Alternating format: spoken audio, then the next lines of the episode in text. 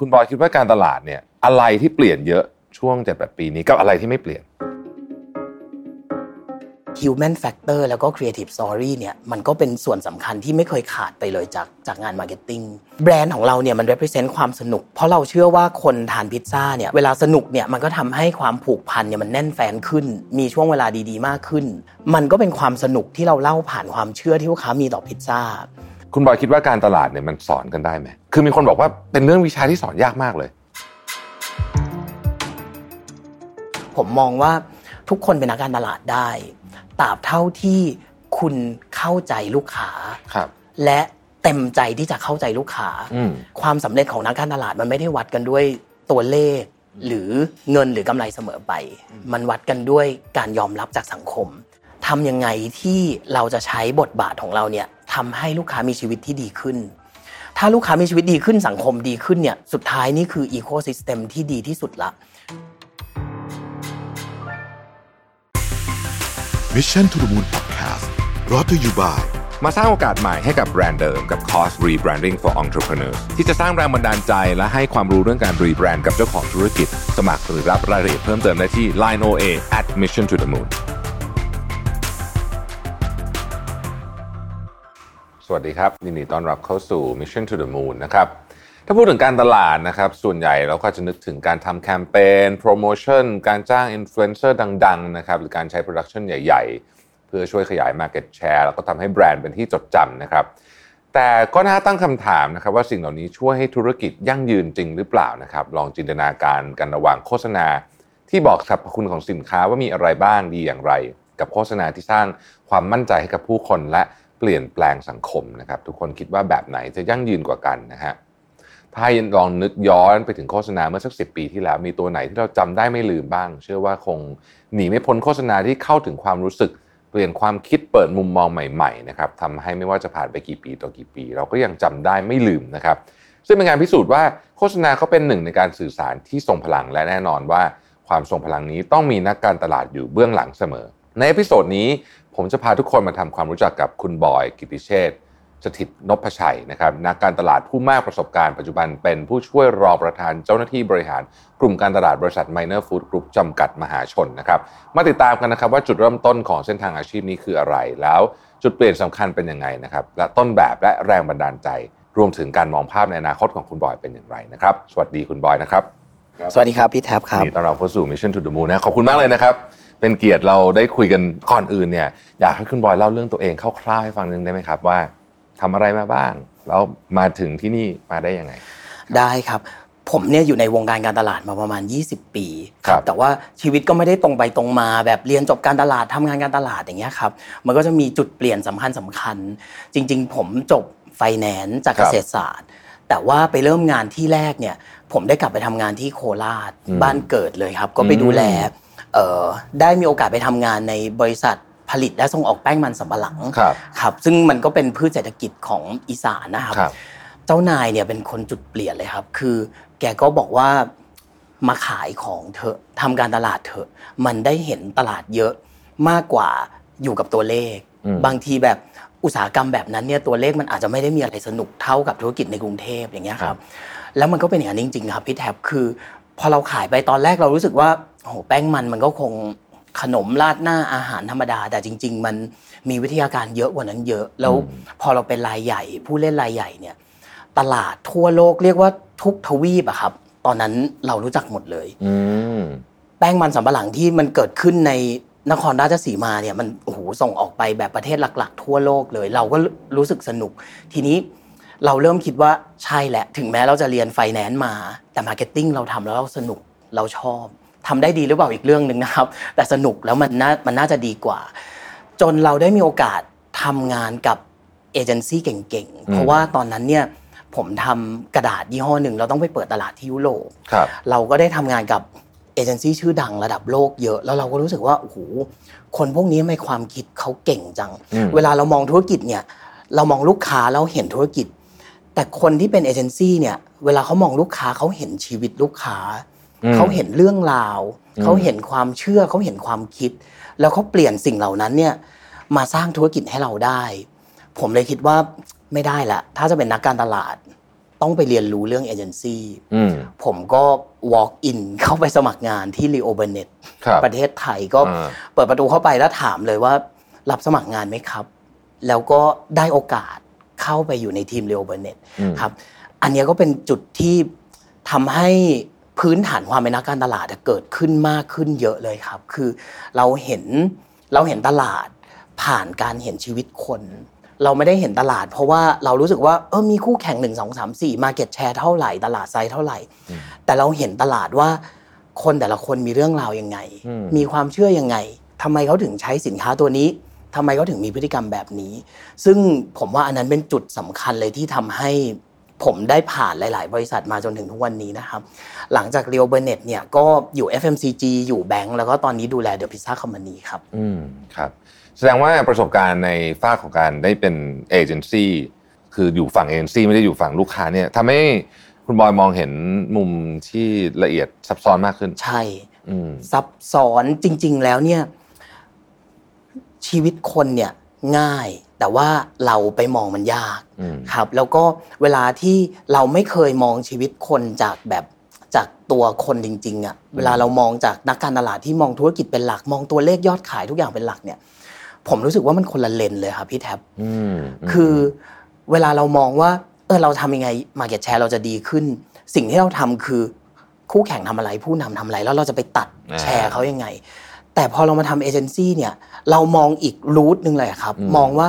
ทำไมลูกค้าคนนี้ถึงใช้ Product A หรือ Product B าแล้วเราจะทำยังไงให้เขาพิจารณาใช้ Product ของเราอ่าอย่างเงี้ยครับ มันเหมือนเพิ่มเลนในการมองในมุมการตลาดให้เรามากขึ้นเออน่าสนใจมากเดี๋ยวผมจะถามคุณบอยต่อแต่ว่าอธิบายท่านผู้ชมทุกฟังนิดหนึ่งว่า ที่คุณบอยพูดเนี่ยก็คือว่า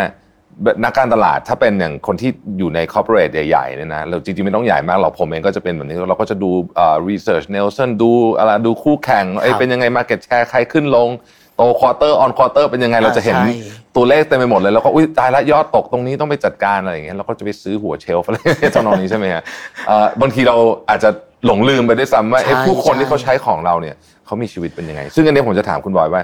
มีตัวอย่างสนุกๆที่เล่าให้ฟังไหมว่าการที่เราลงไปคุยเอ่อ กับคนที่เป็น user จริงๆอะเราไปเจอว่า Product บางอย่างที่เขาใช้เอ้ยไม่เหมือนกับที่เราเคยคิดมาก่อนเลยอะใช่อู๋เยอะเลยนะครับ จริง ๆ แทบทุกบริษัทรวมถึงเดอะพิซซ่าคอมพานีที่ทำมาเนี่ยอืมมันเกิดแกลบระหว่างเลนนักการตลาดครักับเลนลูกค้าเสมอเลยครับ ผมเคยทำน้ำผลไม้อืมเวลาเราขายน้ำผลไม้เราก็จะคิดว่าเราขายความสดจากผลไม้ที่มีวิตามินอ่าแต่เลนของลูกค้าเนี่ยคือ ฉันแค่อยากกินอะไรหวานๆอืมเพื่อให้มีแรงทันทีอืมแล้วผลไม้ก็ไม่รู้สึกผิด เนี่ยมันก็เกิดแกลบละระหว่างสองเลนที่ที่มันมีอยู่อย่างเงี้ยครับ หรือเมื่อก่อนผมทำซุปไก่สกัดยี่ห้อหนึ่งอืมก็จะโปรโมตตลอดเวลาว่า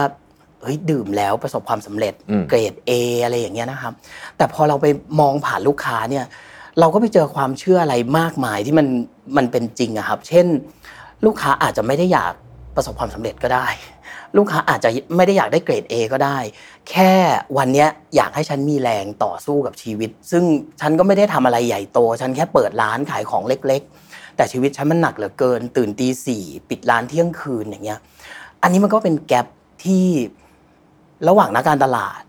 ทำสินค้าให้ลูกค้ากับลูกค้ามองสินค้าเนี่ย มันเป็นแกลบที่ใหญ่มากอืมถ้าเราไม่ได้ไปมองเห็นชีวิตลูกค้าแบบเนี้ย มันเหมือนอย่างที่พี่แท็บบอกเลย เราก็จะมองเห็น product performance ผ่านตัวเลขอืมมองผ่าน market share มองผ่าน research ซึ่งบางครั้งสตอรี่เหล่านี้ที่มันเป็นเรื่องราวชีวิตลูกค้าจริงๆเนี่ยมันไม่สามารถสะท้อนผ่านอืมตรงนี้ได้ อันเนี้ยมันก็เป็นความยากในชีวิตนักการตลาดนะครับ คืออย่างตอนนี้เดอะพิซซ่าคอมพานีเนี่ยผมก็ดูยอดทุกวันเหมือนกันเออเช้ากลางวันเย็นช่องทางไหน ขายได้มากสุดช่องทางไหนอัดโปรไปแล้วยอดมา บางครั้งเนี่ยเราก็ต้องดึงตัวเองกลับไปเหมือนกันว่า ภายใต้ตัวเลขที่เราเห็นเนี่ยเรื่องราวมันคืออะไรอืมอะไรทำให้ตัวเลขตรงเนี้ยโตอะไรทำให้ตัวเลขตรงเนี้ยหายไป คือเราไม่ได้มองการตลาดว่าโอ้โหมันเป็นเกมหมากรุกที่คู่แข่ง A ทำแบบนี้แล้วผลกระทบฉันจะเป็นอย่างนี้ฉันต้องเดินหมากอย่างนี้ มันมี human factor อยู่ในนั้นอีกเยอะแยะเลยครับ ซึ่งบางทีเราก็พอทำไปนานๆก็จะเริ่มหลงลืมไปพอสมควรนะฮะโดยเฉพาะใช่ช่วงที่ เราต้องใช้คำว่าถูกบี้ performance นะมันก็จะกดดันนะทุกอย่างเป็นตัวเลขไปหมด โดนใช่ไหมทุกช่วงเลยคตรัอบนนี้ใช่ไหมฮะแล้วยิ่งตอนหลังๆนี่มันมีตัวเลขเยอะขึ้นให้วัดด้วยเอามันจะมีเมตริกเรื่องการโฆษณาผลเป็นยังไงถูกครับอะไรโอ้โหตัวเลขต่างๆ เรียกว่าอย่างโซเชียลมีเดียนี่มีเมตริกโอ้โหวัดได้หมด วันๆเราเห็นแต่กราฟ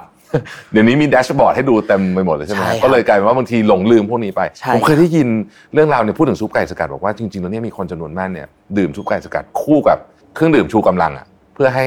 boost energy ใช่ไหมฮะถูกแล้วก็ครับแล้วก็เป็นยอดขายที่ใหญ่พอสมควรถูทีกครับเดียวเออซึ่งไม่ได้ตรงอะไรกับคอนเซปต์ในใช่ในเชิงของการโฆษณาใช่มุมมองนั้นเลยใช่อืมเป็นอย่างเงี้ยครับก็มี customer story ที่แบบพอเราไปดู อ๋อ ดื่มเครื่องดื่มบำรุงกำลังเอ่อใจเขาจะเต้นอืมแล้วพอเขาไม่หลับเขาจะหิว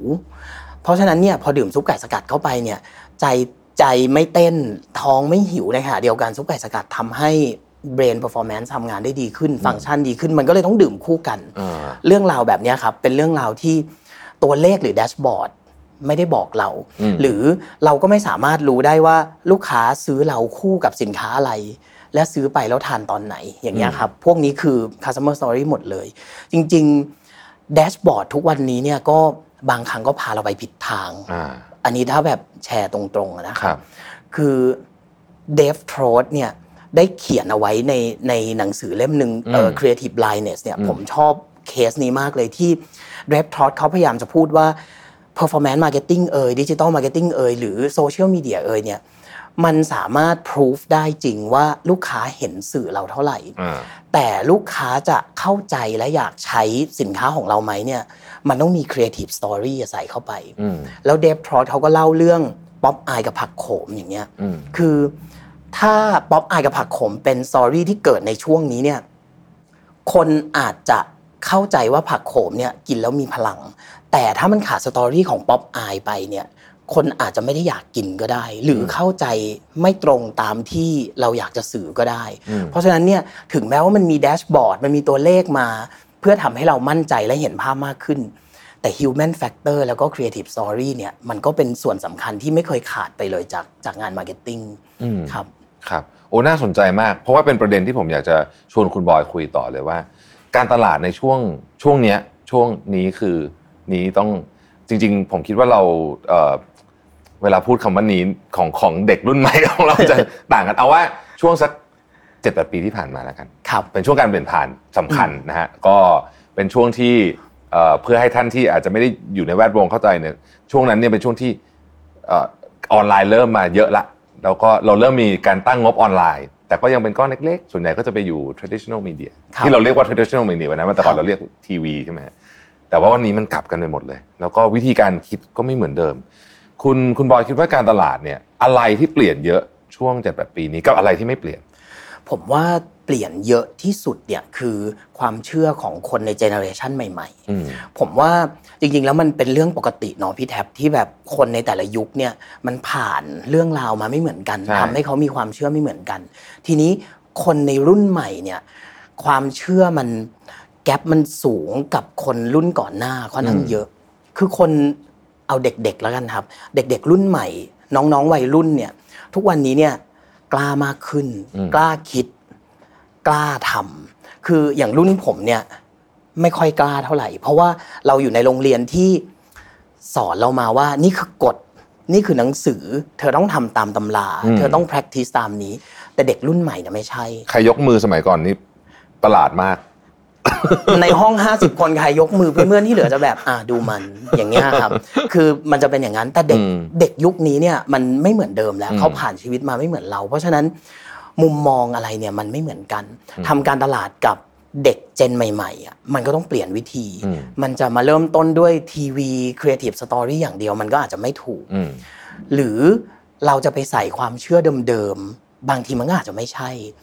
ความเชื่อของเด็กรุ่นใหม่กับคนรุ่นก่อนเนี่ยครับเปลี่ยนไปเยอะมากอืมด้านที่ดีเนี่ย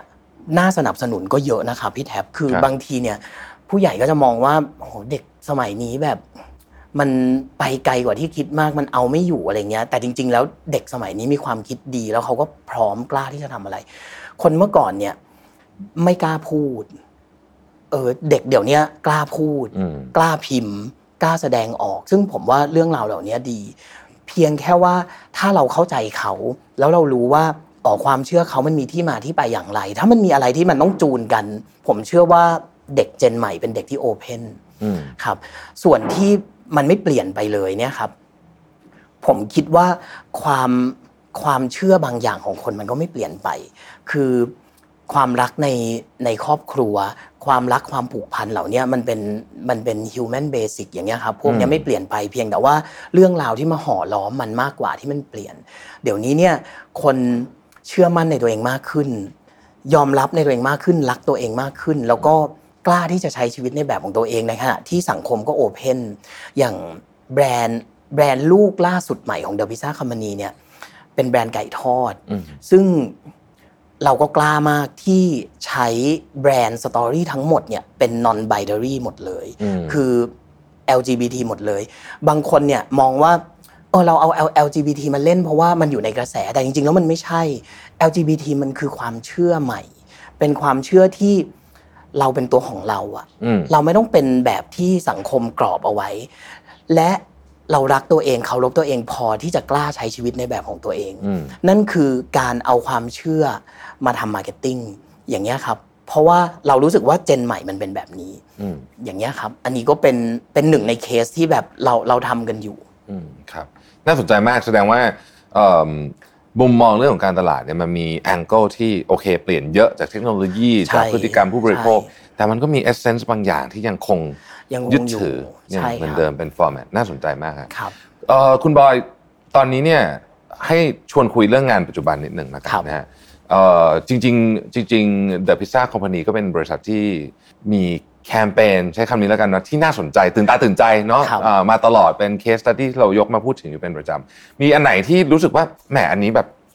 มันเป็นสิ่งที่ได้มาจากการไปเจอ insight ของลูกค้าแล้วมันทำให้เรารู้สึกว่าโอ้โหอันนี้แบบเราชอบมากเลยอะเราจำได้อืมจริง ๆเดอะพิซซ่าค m ม a นีเนี่ยลูกค้าจะมองว่าเป็นแบรนด์ที่แบบโอ้โห hunter ยอดขายมากโปรโมชั่น hunter มาก เพราะว่าทำทุกอย่างเร็วอืมปรับตัวเร็ว เปลี่ยนแปลงเร็ว วันนี้ล็อกดาวน์พรุ่งนี้เราก็พร้อม service ลูกค้า as a lockdown situation อย่างเงี้ยนะครับฮะแต่จริง ๆ เนี่ยข้างหลังบ้านอะมันมีมันมี human story ที่เป็นเบื้องหลังการทำแคมเปญน่ะเยอะมาก แบรนด์ของเราเนี่ยมัน represent ความสนุก เพราะเราเชื่อว่าคนทานพิซซ่าเนี่ยเวลาที่รวมตัวกันอืมเวลาสนุกเนี่ยมันก็ทำให้ความผูกพันเนี่ยมันแน่นแฟนขึ้น มีช่วงเวลาดีๆ มากขึ้น ทีนี้ปลายปีที่แล้วครับมีหนึ่งแคมเปญที่โอ้โหสักเซสมากก็คือ เราทำยังไงล่ะ ให้ลูกค้าสนุกมากขึ้นในช่วง festive เราก็ทำสิ่งที่ในประเทศไม่เคยทำมาก่อนก็คือทำพิซซ่า dipper ยาว 1 เมตรอืมซึ่งมันก็ใหญ่พอที่คนรวมตัวกันในช่วงปีใหม่ จะแชร์กันได้หมดฮะแล้วมันก็สนุกมากพอที่จะทำให้ลูกค้าเนี่ยพิจารณาซื้อพิซซ่าของเราในช่วง festive อืมเดี๋ยวนี้เนี่ยผู้เล่นในวงการอาหารเนี่ยเยอะแล้วก็เก่งทั้งนั้นเลยนะครับพี่แท็บคือไม่จำเป็นต้องเป็น big chain brand เลย เป็นแบบแบรนด์เล็กแบรนด์น้อยแบบเก่งๆ ทั้งนั้น มาด้วย concept มาด้วย Product Story ดี เราจะสู้กับแบรนด์เหล่านั้นได้ยังไงอืมเราเอาเรื่องความสนุกมาเล่น ซึ่งอันหนึ่งที่เราเซอร์ไพรส์ก็คือ ไอ้พิซซ่า Dipper หนึ่งเมตรเนี่ย มันต้องโทรสั่งล่วงหน้า3ชั่วโมงครับและต้องไปรับที่ร้านเท่านั้นอืมซึ่งปกติ The Pizza Company เรา service ลูกค้ามาก มาส่งภายใน 30 นาทีเคาะประตูบ้านอย่างเงี้ย แต่อันเนี้ยลูกค้าต้องโทรแล้วไปรับกันเอง เพราะส่งไม่ไหว ส่งไม่ไหว รับกันยังไงเรื่องของเธอนะ เราทำได้แค่นี้จริง ๆ อย่างเงี้ย แต่พี่แท็บสิ่งที่มันเกิดขึ้นทั่วประเทศเนี่ยคือ โอ้โหลูกค้าสนุกกับ activity นี้มากอืมสนุกกับการโทรมาจอง แล้วลูกค้าไม่ได้บอกว่าขอพิซซ่า Dipper หนึ่งเมตร กี่ชิ้น ลูกค้าจะมาพูดเลยว่า พี่ขอ3เมตร พี่ขอ5เมตร อะไรอย่างเงี้ยนะครับ แล้วก็ทุกร้านเนี่ยเรามี capacity จำกัดฮะคือเราไม่สามารถทำพิซซ่าเมตรได้แบบเยอะอะอืมอบแป้งเอยอะไรเอยมันใช้ capacity พอสมควร แต่ลูกค้าแบบโทรมาสั่งล่วงหน้าคือบางเจ้าเนี่ย ขอ 50 ชิ้นเลี้ยงทั้งโรงงานอะไรอย่างเงี้ยครับอืมมันก็เป็นความสนุกที่เราเล่าผ่านความเชื่อที่ลูกค้ามีต่อพิซซ่า มันเป็นอินไซต์ว่ากินพิซซ่าเมื่อไหร่มันต้องสนุกอืม แล้วเราก็ทำให้ความสนุกนั้นเนี่ยมันมาในรูปแบบใหม่ไม่ใช่แค่ถาดกลมหาร6หาร8อย่างเงี้ยครับอืมอันนี้ก็เป็นหนึ่งแคมเปญที่โอ้โหตอบรับไวแล้วก็ดีมากครับโอ้เป็นเป็น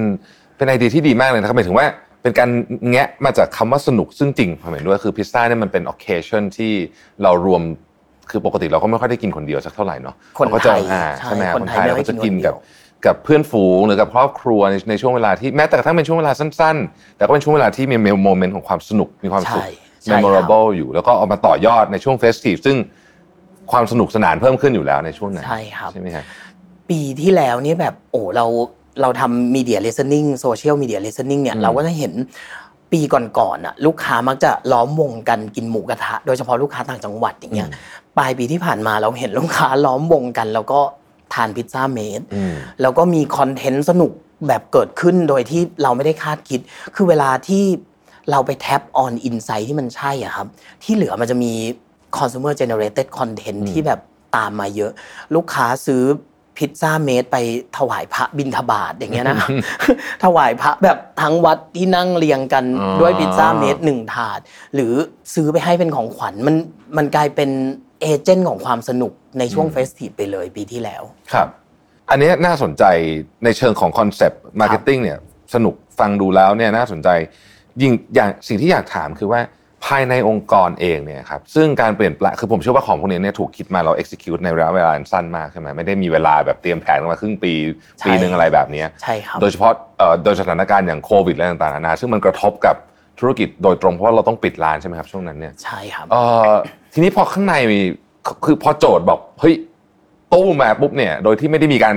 เอ่ออาจจะไม่ได้มีการบอกล่วงหน้านานเนี่ยนะฮะคนข้างในเขาวาง mindset ยังไง ให้คือผมเชื่อแหละว่าไอ้ทำอะมันทำได้อะแต่แต่เขาเขารู้สึกไหมว่าโอ้โหมันมันยากมันจะได้เหรอมันแบบทำไมมันต้องมีเวลาให้แค่นี้เองเหรออะไรแบบนี้ฮะเรามีปัญหานี้ไหมฮะมีครับ อืมแต่มันสำหรับ Minor เนี่ยมันเป็นประเด็นมากกว่ามันไม่ใช่ปัญหาตรงที่อืมว่าคือ Minor มัน เราถูกสร้าง culture มาเรื่อง result oriented กับมี spirit ความเป็นเจ้าของ ทีนี้เนี่ยหน้าที่ของการตลาดคือเราต้องไปเล่า และเราต้องไป convince ทั้งทีมเนี่ยว่าเรื่องราวเหล่านี้ลูกค้าต้องการจริง ๆ แล้วสิ่งที่เรากำลังจะทำเนี่ยมันเป็นสิ่งที่ลูกค้ามองหาจริงๆ แล้วเราทุกคนก็จะสำเร็จไปด้วยกัน คือถ้าทีมงานภายในเข้าใจที่มาที่ไป เห็น customer story เห็น customer insight ทั้งทีมนี่วิ่งเร็วมากเลยนะครับ ทั้ง supply chain กล่องนี่ก็เป็นกล่องใหม่ เพราะว่าเมตรหนึ่งมันหักไม่ได้เลย แล้วพิซซ่าก็มีน้ำหนักอย่างเงี้ยนะครับ ต้องรับความร้อน แล้วเวลาลูกค้าเดินถือต้องถือ 3 คนต่อกัน มันจะหักกลางหักท่อนตรงไหนไหม Packaging Develop เร็วมาก Supply Chain เร็วมาก Operation Training ทุกคนช่วยกันไวมาก คือถ้าเมื่อไหร่ที่ทั้งทีมเห็นตลาดในจุดเดียวกันน่ะ ผมว่าที่เหลือไม่ใช่ประเด็นอะไรเลยอืมคือนี่ไม่ใช่ครั้งแรกที่ The Pizza Company ลองทำอะไรใหม่ ๆ คือเราทำอะไรเยอะกว่านี้อีกเยอะเลยครับ ก่อนหน้านั้นเนี่ยเราทำพิซซ่านิวยอร์ก18 นิ้ว ซึ่งไม่เคยมีเลยในไทย ในความหมายว่า chain ระดับเรานะครับ ไม่เคยมีเลย แต่แบบร้านพิซซ่า boutique authentic เนี่ยมีอยู่แล้ว เราไม่เคยขายพิซซ่าแบบ real size แบบเนี้ยครับ มันไซส์ใหญ่จนถึงขั้นที่ใส่เข้าไปในเตาแล้วเราใส่อย่างอื่นไม่ได้แล้วอะพี่แท็บอืมมันแล้วเราจะทำยังไงดี แต่พอทั้งทีมมองว่าเฮ้ยมันเป็น new excitement พิซซ่า stand for ความสนุก ความสนุกเท่ากับความสุขความผูกพันเท่ากับคำว่าคอมพานีหรือคอม p พ n เนียนเนี่ยทุกคนจะร่วมใจกันทำมาก พิซซ่า 18 นิ้วเนี่ยเราทำตอนคลายล็อกดาวน์ครั้งที่หนึ่งคลายล็อกดาวน์ครั้งที่หนึ่งคืออมล็อกดาวน์เวคฟรับแรกเนี่ยพี่แท็บเราปิดไปตั้งแต่ อันนั้นโหดมาก มีนาเมษาพฤษภาอย่างเงี้ยนะครับโหดมากพอเปิดมาปุ๊บเราคิดว่าแบบโอ้โหลูกค้าทานแต่พิซซ่าเนี่ยช่วงอยู่บ้านทำยังไงให้ลูกค้าจะกลับเข้าร้านเรา เราก็ต้องหากิมมิคอะไรใหม่อืมแล้วนิวยอร์กพิซซ่าเนี่ย develop กันในช่วงล็อกดาวน์ด้วยนะครับ คือ marketing training R&D ทุกคนต้องไปทำงานกันแบบ keep social distance เพื่อประกาศคลายล็อกดาวน์เมื่อไหร่ เรา launch ตัวเนี้ยทันทีเพื่อดึงลูกค้ากลับเข้าร้านอืมแล้วมันก็ มันก็ perfect solution มาก ร้านเราหลายสาขาที่ไม่เคยมีคิวต่อเลยอย่างเงี้ยอืมออกนิวยอร์กพิซซ่าไป week แรกโอ้โหมีคิวอยู่หน้าร้าน ซึ่งอืมภูมิใจ เพราะว่าส่วนมากเวลาเราไปเดินห้างใหญ่ๆ มันมีไม่กี่ร้านที่มีคิวใช่ใช่ไหมครับใช่ใช่ใช่ซึ่งพิซซ่าจริงๆไม่เคยอยู่ในนั้นถ้าอืมถ้าพูดกันตามความเป็นจริงอะแต่นิวยอร์กพิซซ่า 18 นิ้วก็ทำให้เราเรามีคิวมันเรียกอืมโมเมนตัมออกมาได้อืมคือประเด็นมันคือถ้าทั้งทีมเห็นภาพไปด้วยกัน มี team spirit ไปด้วยกันนะครับ ผมว่า อุปสรรคอะไรก็ผ่านได้ ใช่อืมมันพร้อมแล้ว พอเราเจอ insight ที่ใช่ แล้วมันพิสูจน์ว่าเฮ้ยเราทำแล้วมัน success เนี่ยผมว่าทั้งทีมจะเริ่มเห็นว่าการทำ marketing การทำธุรกิจทุกวันนี้มันเปลี่ยนแปลงเพราะลูกค้าเปลี่ยนแปลงอืมคุณบอยมีคำแนะนำไหมดีกว่าว่า เราจะคุยกับลูกค้ายังไง ให้ได้ insight มากที่สุด อันเนี้ยเป็นเรื่องยากที่สุดเลยครับพี่แท็บอืมคือ ไมเนอร์เนี่ยตอนเนี้ยเราใช้เรื่องดีไซน์ thinking ดีไซน์ thinking เนี่ยจะ encourage ให้เราไป empathy ลูกค้าไปไปไม่ใช่แค่ไปคุย แต่ว่าต้องไปสัมผัสไปรู้สึกลูกค้าอืมว่าแบบลูกค้ารู้สึกยังไง แล้วลูกค้าเนี่ยพอเป็นคนมันก็จะมีความซับซ้อนเหมือนที่พี่แท็บพูดตอนต้นเนาะคือ คิดอย่างพูดอีกอย่างทำอีกอย่าง อ่าใช่ใช่ใช่อันนี้ถูกต้องเลย ไม่ไม่พูดอย่างที่คิดอืมเออบางทีพูดมาแต่ก็ไม่ทำอย่างที่บอกเราอ่าอย่างเงี้ยครับ เราทำยังไง อันเนี้ยผมว่าสำคัญสุดคือ เราต้องไปแบบหัวโล่งอืมๆมีสมมุติฐานแต่ไม่ตัดสินใครแล้วไปดูว่าอ๋อลูกค้ามีพฤติกรรมแบบเนี้ยเพราะอะไร บางครั้งเนี่ยเราก็ต้องประเมินว่าสิ่งที่ลูกค้าตอบเราเนี่ย มันใช่หรือไม่ใช่อืม แต่สิ่งหนึ่งอะคือ ผมเชื่อมาตลอดว่า เวลาที่เราไปคุยกับลูกค้า แล้วเราทำตัวเป็นเป็นแก้วที่พร้อมจะรับน้ำเนี่ยไม่ได้ไปตัดสินเขาแต่อยากรู้เรื่องของเขา เพื่อจะได้ช่วยเนี่ยลูกค้ามักจะบอกความจริงกับเราอืมแต่เรื่องเนี้ยไม่ใช่ว่าทุกคนจะทำนะครับพี่แท็บคือบางคนเนี่ยก็จะมีคาริสมาบางอย่างที่ลูกค้าไม่อยากพูดด้วย หรือลูกค้าไม่อยากพูดความจริง เพราะว่าอยากจะคีปลุกอ่าอย่างเงี้ยอะแต่ถ้าเข้าใจเมื่อไหร่เขา trust เราเนี่ย โอ้เขาจะบอกหมดเลยอืมผมเคยคุยกับลูกค้าหน้าร้าน ว่าแบบทำไมพี่มายืนดูเมนูหน้าร้าน แล้วพี่ไม่พูดอะไรเลย แต่พี่ชี้หนึ่งสองสามสี่เออเขาก็ไม่กล้าบอกเราตั้งแต่แรกว่าเขาเรียกชื่อท็อปปิ้งเราไม่ได้อ่าเขาก็ไม่บอกเราหรอกครับว่าเขากลัวหน้าแตกอืมเขาก็ไม่บอกเราว่าเขาอายพนักงานเรา ถ้าเขาจะออกเสียงคำว่า the looks ผิดเป็น deluxe อะไรอย่างเงี้ยคือเรื่องราวเหล่าเนี้ยบางทีเราก็ต้อง ไปสัมผัสหน้างาน มันเป็น unspoken insight ที่เราต้องไป touch เอาเอง อย่างเงี้ยครับมโอ้น่าสนใจมาก อันนี้นักการตลาดรุ่นใหม่จะต้องจะต้องใช่ฟังไว้เยอะๆ เพราะว่าบางทีเนี่ยเออผมผมก็เข้าใจนะตอน manage ทีมรุ่นใหม่ๆเนี่ยเขาจะดูจอเยอะ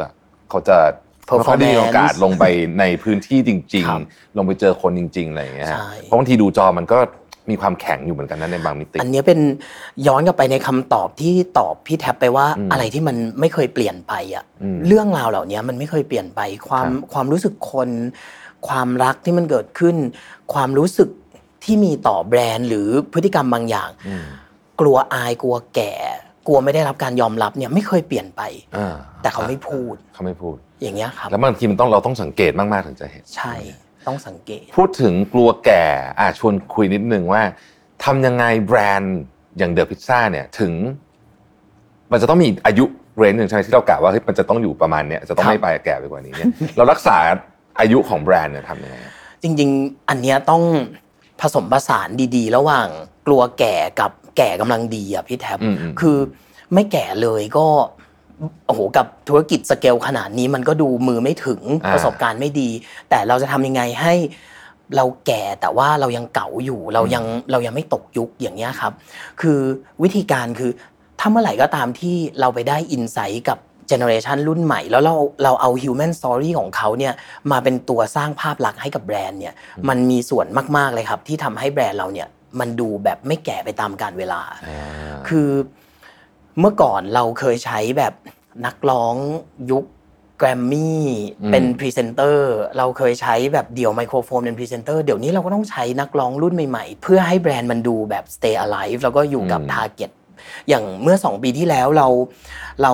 เอ่อใช้วงทิลลี่เบิร์ดซึ่งโอ้โห upcoming มากๆ ดังมากดังมาก ตอนนั้นเนี่ยทิลลี่เบิร์ดก็เอาเพลงอัศนีวสันต์มา cover ซึ่งมันก็ มันก็เป็นกู๊ดไอเดียที่มันได้ target ทั้งเด็กรุ่นใหม่ แล้วก็คุณพ่อคุณแม่เราด้วยอืมครับโอ้อันนี้เป็นโจทย์ที่ยากเหมือนกันนะเพราะจะจับคนกลุ่มหนึ่งบางทีมัน lost ไปเลยอีกกลุ่มหนึงใช่เขาแบบไม่ไม่รู้ใช่ไม่เข้าใจใช่ก็จะต้องรักษาสมดุลให้ได้รักษาสมดุลคืออม story ใน communication ที่เราจะใช้ก็สำคัญคือโอ้ถ้าเราจะไปใช้เรื่องเกมออนไลน์ไปเลยเมตาเวิร์สไปเลยอ่าทาร์เก็ตบ u เออร์เรากลุ่มหนึ่งก็อาจจะไม่เข้าใจอืมอย่างเงี้ยครับอืมเหล่านี้ก็ต้องค่อยๆ ผมว่าพวกนี้ก็ได้ learning มาจากจากการทำงานที่ Leo Burnett เหมือนกันอืมจากการอ่านหนังสือเยอะๆ ฟังบทสัมภาษณ์เยอะๆ อย่างเงี้ยครับเหมือนกันอืมบางเรื่องเนี่ยตำราการตลาดก็ไม่ได้บอกเรา คือบางเรื่องเราก็เรียนรู้จากการที่เราเจ็บเองเหมือนกันอืมเพราะฉะนั้นเนี่ยประเด็นสำคัญสำคัญเหล่าเนี้ยเวลาที่เราทำแคมเปญอะไรใหม่ ๆ เราก็จะได้ take it to factor อย่างเงี้ยครับอืม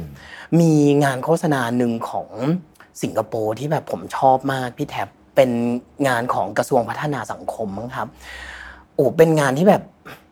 เป็นไบเบิลผมตอนนี้เลยอะคือ เวลาเราเราดูงานโฆษณาที่เราชอบเนี่ย บางครั้งเรารู้สึกว่าเออมันก็คือเรื่องราว หรือมันก็คือ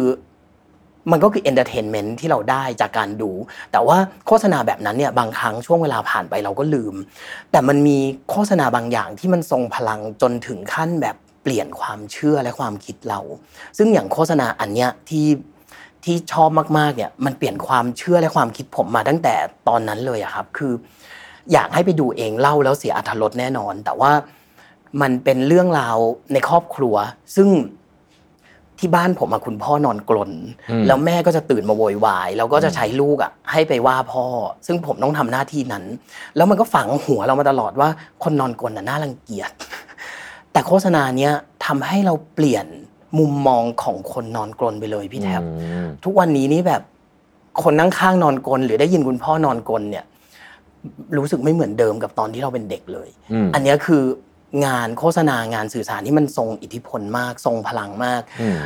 เราก็ต้องถอดรหัสเรื่องราวเหล่านี้ว่าเวลาเราทำ marketing campaign ทำ advertising campaign เนี่ยเราจะทำยังไงให้คนมีความเชื่ออะไรใหม่ๆ ซึ่ง at the end มันทำให้ชีวิตเขาดีขึ้นอืมทำให้สังคมดีขึ้นครับเดี๋ยวผมต้องไปหาดูสักหน่อยครับเพราะว่าเพราะว่าฟังดูแล้วเนี่ยผมชอบมากเลยคำพูดที่บอกว่ามันเปลี่ยนความเชื่อของคนที่ดูไปซึ่งการจะทำ ผลงานชิ้นแบบนี้ได้นี่มันต้องระดับ masterpiece นี่ใช่มันไม่ได้ใช่ทำได้ง่ายๆแต่ว่าใช่เราก็ต้องยอมรับว่าบางแบรนด์บนโลกใบนี้เนี่ยก็เปลี่ยนความเชื่อของสังคมคือ set standard ใหม่ในช่วงเวลานั้นๆ ก็มีจริง ๆ ก็มีแบรนด์หลายแบรนด์ทำได้ใช่ครับใช่ไหมฮะใช่เขาก็ครับแต่เขาก็ก็ก็ก็ต้องบอกว่าต้องใช้ความพยายามเยอะใช่แล้วก็มีอินไซต์ที่คมมากๆแล้วแบรนด์เหล่านั้นก็จะกลายเป็นเคสตัดดี้ที่เรามาเรียนกันต่อนี่แหละเอาใช่เอาผมถามคุณบอยเรื่องนี้หน่อยดีกว่าว่า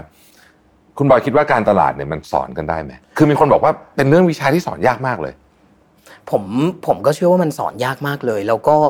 ตอนช่วงต้นๆของทำอาชีพนี้เนี่ย ผมอ่านหนังสือเยอะมาก เพื่อหาสูตรสำเร็จว่าเราจะ success เนี่ยเราต้องทำอะไร A B C คืออะไรทุกตัวแปร แต่ว่าจน 20 ปีกว่าทำมาเนี่ย ตอนเนี้ยเรารู้สึกเลยว่างานการตลาดคืองานที่เข้าใจคนอืมแล้วก็มันสอนกันไม่ได้จริงๆพี่แท็บคือ บางทีผมเข้าใจพี่แท็บอย่างหนึ่งซึ่งอาจจะผิด เพราะเราก็มองในมุมของเราในเลนส์ของเรา หน้าที่นักการตลาดอย่างเดียวเลยคือ เข้าใจคนแล้วดูว่าเราจะรับใช้เขายังไง เราจะส่งเสริมเขายังไง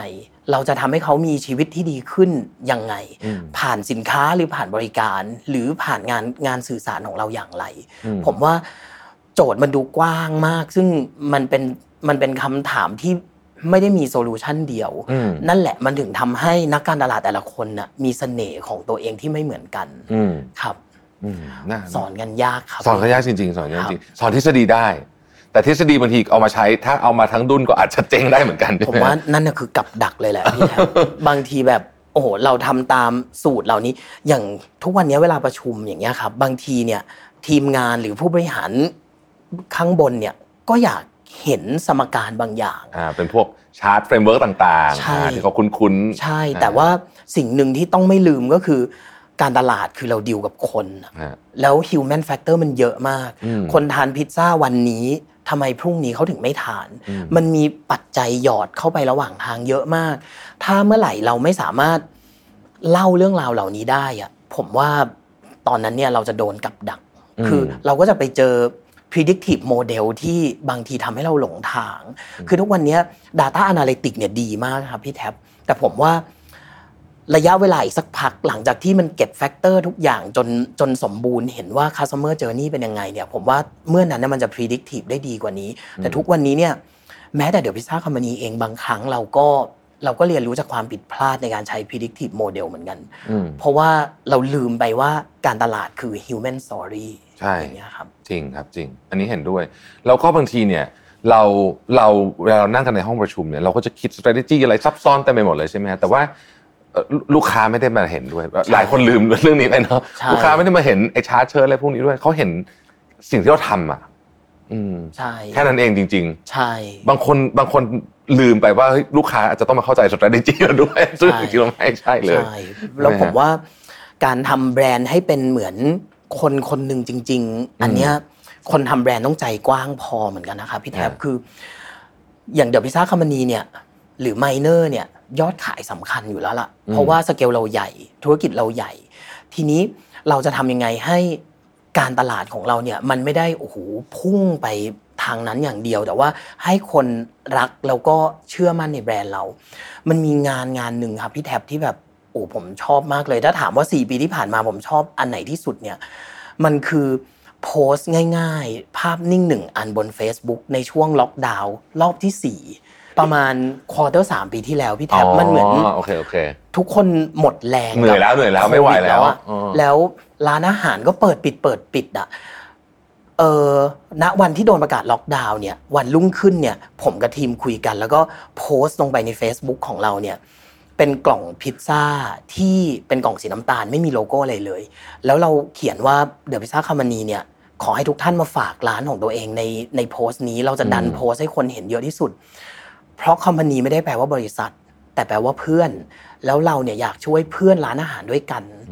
ให้ผ่านความยากลำบากเนี้ยให้ได้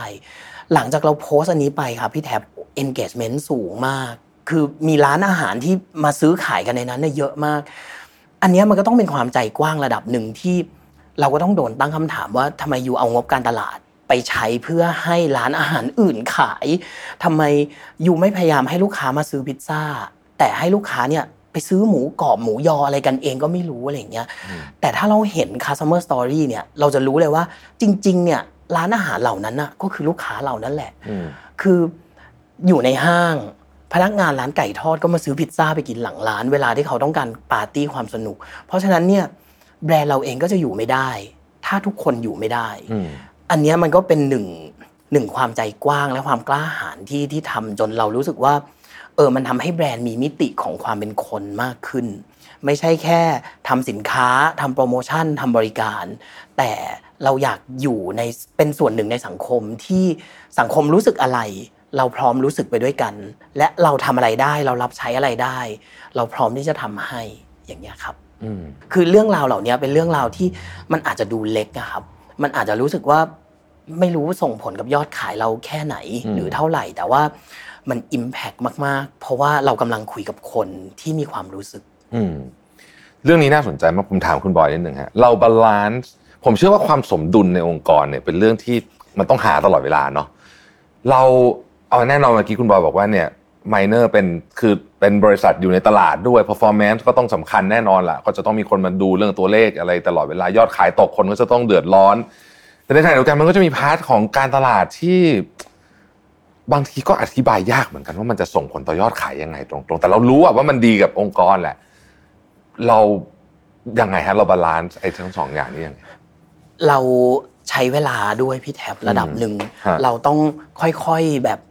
น้ำหยดลงหินเข้าไปเรื่อยๆ อย่างเงี้ยพี่แท็บจริงๆเราเราเข้าใจ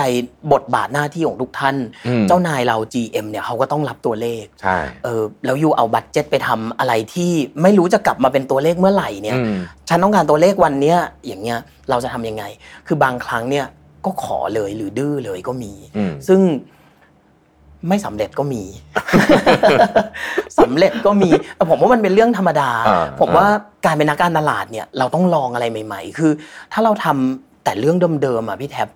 สถานการณ์ปัจจุบันและในอนาคตน่ะมันไม่เหมือนปีที่ผ่านๆมาที่เราสักเซสอะถ้าเราไม่เคยลองอะไรเลยอะเราจะมีอาวุธอะไรที่จะบุกตลาดในอนาคตอืมเราลองแล้วเราพลาด แต่เรายังได้ learning อย่างเงี้ยครับ ผมว่าสำคัญสุดคือ manage expectation แล้วทำให้ผู้ใหญ่เข้าใจว่าสิ่งที่เราทำเนี่ย value มันคืออะไรอืมและบริษัทจะได้อะไรอืมอาจจะไม่ได้ยอดขาย แต่ value ที่ได้มันจะเป็นแบบนี้ แต่ผมก็ต้อง balance โดยการที่บอกว่าเอาละถ้าเราเลือกจะทำแบบนี้ ผมจะเคียวตัวเลขให้ยังไงอ่าอย่างเงี้ยครับต้องมีครับอืมครับ ชอบคำว่า manage expectation นะเป็นคำที่สำคัญมากของคนทำงานในยุคนี้ เพราะว่าแต่ละคนก็จะมีความต้องการที่แตกต่างกันโดยเฉพาะแล้วการตลาดเลยพี่แท็บใช่ใช่ใช่เพราะว่าการตลาดเนี่ยก็ต้องยอมรับว่าเป็น part ที่ใช้เงินเยอะ พอสมควรใช่ไหมฮะแล้วบางทีมันไม่เหมือนกับ sales promotion ที่แบบอ๋อปุ๊บได้เลย ได้ยอดทันที อันนี้บางทีมันต้องแบบ คือถ้าอันไหนปังก็โชคดีไปอันไหน อันไหนแป๊กก็จะแบบใช่โดนมองมองแรงนิดนึงอย่างงี้ใช่ใช่ครับ ผมว่า การตลาดมัน justify ยากอืมเออแล้วถ้าจะเอาแค่ ตัวเลขยอดขาย ตัวเลขกำไรแบรนด์อินเด็กซ์มา justify เนี่ย ผมว่าก็ไม่ได้ไม่พอมันไม่ไม่พพอออมบางครั้งเนี่ย ลูกค้าโอ้โหรักเรามากอย่างเช่นโพสต์เรื่องฝากร้านอย่างเงี้ยแต่ลูกค้าไม่ได้มาบอกเรา ลูกค้ายังไม่มีโอกาสซื้อเรา แต่ลูกค้าคิดแล้วล่ะว่าแบรนด์เดอะพิซซ่าคัมมานีเนี่ยเป็นแบรนด์ที่ฉันรัก เพราะว่าเขาเข้าใจฉันแล้วเห็นใจฉันจริง ๆ เพราะฉะนั้นเนี่ยผมว่า expectation น่ะสำคัญอืมทำยังไงให้การตลาดจะสนุกถ้าเรา manage ตรงนี้ได้อืมคือถ้าเมื่อไหร่ตัวเลขมันเซ็กเคียวนะพี่แท็บที่เหลือเนี่ยเราจะ human story ยังไงไม่มีใครว่าเลยจริงแต่ถ้าจริงเมื่อไหร่ตัวเลขมีปัญหาโอ้โหอันนี้เราก็จะ pain แต่เราก็ต้อง balance เพราะถ้าแบรนด์ใดแบรนด์หนึ่งโปรโมชั่น 365 วันน่ะไม่ไหวเป็นแบรนด์ที่ไม่ไม่มีเสน่ห์ใช่อืมเราทำแบบนี้ไปเรื่อยๆ เนี่ย สองปีสามปีเนี่ยลูกค้าไม่ให้ value เราละใช่มันถึงถึงย้อนกลับไปว่าทำไมเราโควิด 2 ปีที่ผ่านมาเนี่ยเราไม่ได้เล่นโปรโมชั่น เป็นพระเอกอืมแต่เราเล่นเอ่อ human story ด้วย เราเล่น product idea ด้วยอ่าเราเล่น customer experience idea ด้วยอืมโปรโมชั่นเป็นแค่ส่วนเสริมฮะแต่ผมไม่เคยเอาโปรโมชั่นมาเป็นหัวหอกตลอดทั้งปี อาจจะมีบ้างช่วงคืนกำไรอย่างเงี้ยมีบ้าง แต่ว่ามันต้องโดน balance ด้วย brand creator อื่นจริงครับ อันนี้เห็นด้วยว่ามันถ้าไม่ balance เนี่ยแบรนด์มันจะแบนๆนะฮะแล้วแต่มันก็จะมีบางแบรนด์ที่ โอ้โหเท่อย่างเดียวขายของไม่ได้นั่นก็ไม่ไหวเหมือนกันใช่ไหมฮะอันนั้นก็อันนั้นก็ไม่รอดเหมือนกันนะๆมีประสบการณ์มาแล้วเช่นกัน เท่มากคนพูดถึงรางวัลเพียบใช่แต่ขายของไม่ได้กล่องกล่องเพียบนะได้กล่อฮะงทีนี้ช่วงโควิด คุณบอย ผมว่าโควิด เนี่ยโอ้โหท้าทายคนทำไม่ใช่นักการตลาดอย่างเดียวอะคนทำงานทุกทุกทุกแผนกมากเลย ถ้าจะ บอกว่าโควิด เป็นอาจารย์มาสอนวิชาให้คุณบอยคุณบอยได้บทเรียนอะไรจากอาจารย์โควิดบ้างผมว่าอาจารย์สำคัญที่สุดเนี่ยคือเราเราเราต้องเห็นโอกาสในทุกสถานการอืณ์มเสมอ คือผมไม่ได้อยากจะพูดว่าเห็นโอกาสในวิกฤต เพราะว่าไม่มีวิกฤตก็มีโอกาสเหมือนกันอืมครับมันมันมีความสำคัญเสมออยู่ที่ว่าเราเข้าใจสถานการณ์มากน้อยแค่ไหน แล้วเรามองเห็นบทบาทตัวเองในสถานการณ์นั้นน่ะยังไงอืมคือถ้าเรารู้แล้วว่า ไม่ว่าจะเป็นนักการตลาด เป็นเทรนนิ่งเป็นโอเปอเรชันเป็น R&D ถ้าเรารู้ว่าหน้าที่เราคือรับใช้ลูกค้ารับใช้สังคมเนี่ยเราจะไม่ได้มีกรอบให้ตัวเองอะพี่แท็บว่าเฮ้ยสถานการณ์ไม่เหมือนอย่างที่ฉันตั้งใจไว้แล้ว เพราะฉะนั้นเนี่ยงานโครงสร้างที่ฉันวางไว้เนี่ยพิษหมดพิษหมดอย่างเงี้ยคือแต่ถ้าเรามองว่างานของเราคือรับใช้ลูกค้า เราจะรู้ว่าเฮ้ยสถานการณ์ลูกค้าเปลี่ยน เราจะทำยังไงดีอืมคือถ้าเราปรับตัวเองให้อยู่ตรงนั้นได้เนี่ย ยังไงลูกค้าก็ไม่หนีไปไหนอืมแล้วเมื่อลูกค้าไม่หนีไปไหน ลูกค้าเชื่อในแบรนด์เรารักในแบรนด์เราอะธุรกิจยอดขายกำไรมันตามมาเองอืมตอนที่เราเกิดโควิดเนี่ยเราเริ่มเห็นทรายมาจากจีน เพอ่าราะใช่ใช่ wave แรกมันคือจีนตัวจีน ใช่อ่ตัวจีนเราเริ่มรู้แล้วแบบโอ้โหร้านอาหารทำยังไงเนี่ยอืม food retail ทำยังไงเนี่ยมันส่งไม่ได้ มันมาซื้อหน้าร้านไม่ได้มานั่งกินไม่ได้เราทำยังไง เรารีบเตรียมแผนกันข้างใน เราคุยกันว่าถ้า มันเกิดเหตุการณ์แบบเนี้ยพวกเราทำยังไงกันดี แล้วเราก็คิดซีนารีโอหนึ่งสองสามสี่เอาไว้ แล้วก็ทำอินสตรักชั่นทุกอย่างเอาไว้อืมแล้วก็ดูว่าสถานการณ์จริงเนี่ยเราต้องใช้ดีกรีเบอร์ไหนอืมมันเลยทำให้เราเนี่ยกลายเป็นแบรนด์แรกเลยครับ ที่วันเนี้ยประกาศล็อกดาวน์พรุ่งนี้เช้าเราโปรโมท Zero Touch Delivery ได้เลย ว่าอืมมั่นใจเราได้เลยนะ พนักงานเราไปเนี่ยก่อนจะไปพนักงานเราสเปรย์แอลกอฮอล์ทั้งตัวแม้แต่กุญแจรถเออสเปรย์แม้แต่ตู้ที่มันสัมผัสอากาศบนท้องถนนมาเนี่ย แล้วเราก็เอาไปวางให้ลูกค้า distance 2 เมตร แน่นอนไม่ต้องกังวลอืมเราเป็นแบรนด์แรกเลยที่พูดเรื่องนี้แล้วมันก็ได้โมเมนตัมสูงมาก เสาร์อาทิตย์แรกที่เรา launch แคมเปญนี้ไปเนี่ยโอ้โห ร้านค้าทำพิซซ่ากันไม่ทัน คือจริง ๆ เรา commit ลูกค้าว่าเราจะส่งภายใน 30 นาที ตอนนั้นเนี่ยเราต้องโพสต์บอกลูกค้าเลยอะว่า เราอาจจะส่ง late นิดนึงนะ เพราะว่าลูกค้าเข้ามาเยอะมากอย่างเงี้ยครับ แล้วก็ทุกอย่างเนี่ยพอ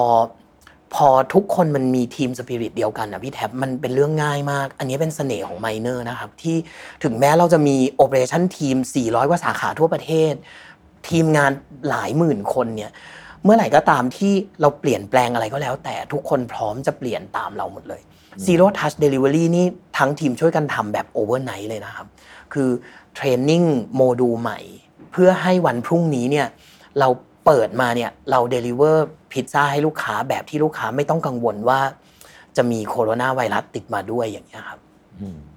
โอ้ฟังเป็นอันนี้อันนี้เป็นเรื่องที่หลายองค์กรอยากทำ คือทีมสปิริตแบบนี้ ซึ่งซึ่งไม่ใช่ง่าย ไม่ใช่ง่ายใช่ต้องต้องใช้เวลาในการสร้าง อันนี้ก็มายาวนานหลายยาวนานหลายหลายหลายช่วงใช่หลายช่วงต้องส่งต่อกันมาเป็นทอดๆด้วยใช่ใช่ไหมครับอืมผมว่าผู้นำของไมเนอร์ยุคที่ท่านสร้าง culture องค์กรเหล่านี้ครับอืมท่านก็ทำมาได้แบบแข็งแรงมากอืมพอพอทีมสปิริตชัดนะพี่แท็บทุกอย่างแบบพร้อมวิ่งหมดคือทุกอย่างก็ไม่ใช่ปัญหา ใช่เหมือนเรา เหมือนเรามีกองทัพที่พร้อมวิ่งไปกับเราอืมคือถ้าเมื่อไหร่ที่เขาเห็น potential market เหมือนกันครับโอ้โห 400 สาขานี่ไม่ใช่เรื่องใหญ่เลยอะพี่แท็บครับโอ้โหวันนี้สนุกมาก ๆ เลย อยากจะให้คุณบอยช่วยสรุปปิดท้ายหน่อยว่าเป็นข้อคิดก็ได้นะฮะครับแล้วก็คำแนะนำแล้วก็คุณบอยอ่านหนังสือเยอะเลย อาจจะขอแถมหนังสือในดวงใจสำหรับนักการตลาดสักหน่อยว่าครับชอบเล่มไหนบ้างนะฮะเอาเริ่มจาก สรุปก่อนว่าเนี่ยชีวิตทำงานมา 20 ปีในฐานะนักการตลาดเนี่ยถ้าต้องตกผลึกให้กับคน generation ต่อไป ต้องไปสอนหนังสือต้องเล่าให้คนอื่นฟังเนี่ยคุณบอยมีข้อตกผลึกอะไรบ้างในฐานะนักการตลาดครับ ในมุมมองผมเองอาจจะไม่ไม่ไม่เหมือนกับนักการตลาดท่านอื่น แต่อืมมุมมองผมเนี่ยคือเราต้องเป็นส่วนหนึ่งของสังคมอืมแล้วเราจะเป็นส่วนหนึ่งของสังคมได้เนี่ยเราต้องเข้าใจลูกค้าครับหน้าที่เราคือ ไม่ได้จำเป็นจะต้องทำ Product สวยหรู โฆษณากราฟิกดี หรือใช้อินฟลูเอนเซอร์ระดับโลกมามาทำเสมอไป แต่ว่าหน้าที่เราคือเข้าใจลูกค้าให้ได้มากที่สุดอืมแล้วทำยังไงที่เราจะใช้บทบาทของเราเนี่ยทำให้ลูกค้ามีชีวิตที่ดีขึ้น ถ้าลูกค้ามีชีวิตดีขึ้นสังคมดีขึ้นเนี่ยสุดท้ายนี่คืออีโคซิสเต็มที่ดีที่สุดละเราผมไม่ได้ตั้งเป้าว่า เราจะต้องสร้างยอดขาย กับบริษัทอันดับหนึ่งของของโลกหรือของประเทศ เราจะต้องทำกำไรเป็นเวลอะไรอย่างนี้ ผมไม่ได้มองตัวเองแบบนั้นเลย ผมมองว่าทุกคนเป็นนักการตลาดได้ตราบเท่าที่คุณเข้าใจลูกค้าครับ และเต็มใจที่จะเข้าใจลูกค้าอืมไม่หลอกตัวเองว่าเออสิ่งที่เรามองมันผิด ไม่หลอกตัวเองว่า หรือตัดสินลูกค้าว่าสิ่งที่ลูกค้าเชื่อหรือคิดมันผิดอืมคือเราต้องใจกว้างอืมแล้วก็ ทำตัวเองให้ให้เป็นคนรับใช้ลูกค้า มันบางคนอาจจะพูดว่าแบบคำว่า customer is king เนี่ยมันโอ้โหเก่า outdate โบราณ แล้วก็ฉันทำธุรกิจฉันเป็นนักการตลาดฉันก็ไม่ใช่ทาสของเธอออืมแต่ในความเป็นจริงผมเชื่อว่ามันไม่ได้มีใครเป็นทาสใครหรอกครับอืมมันไม่ได้มีใครรับใช้ใครคือเวลาผมบอกว่าเรารับใช้ลูกค้าเนี่ยผมอยากแค่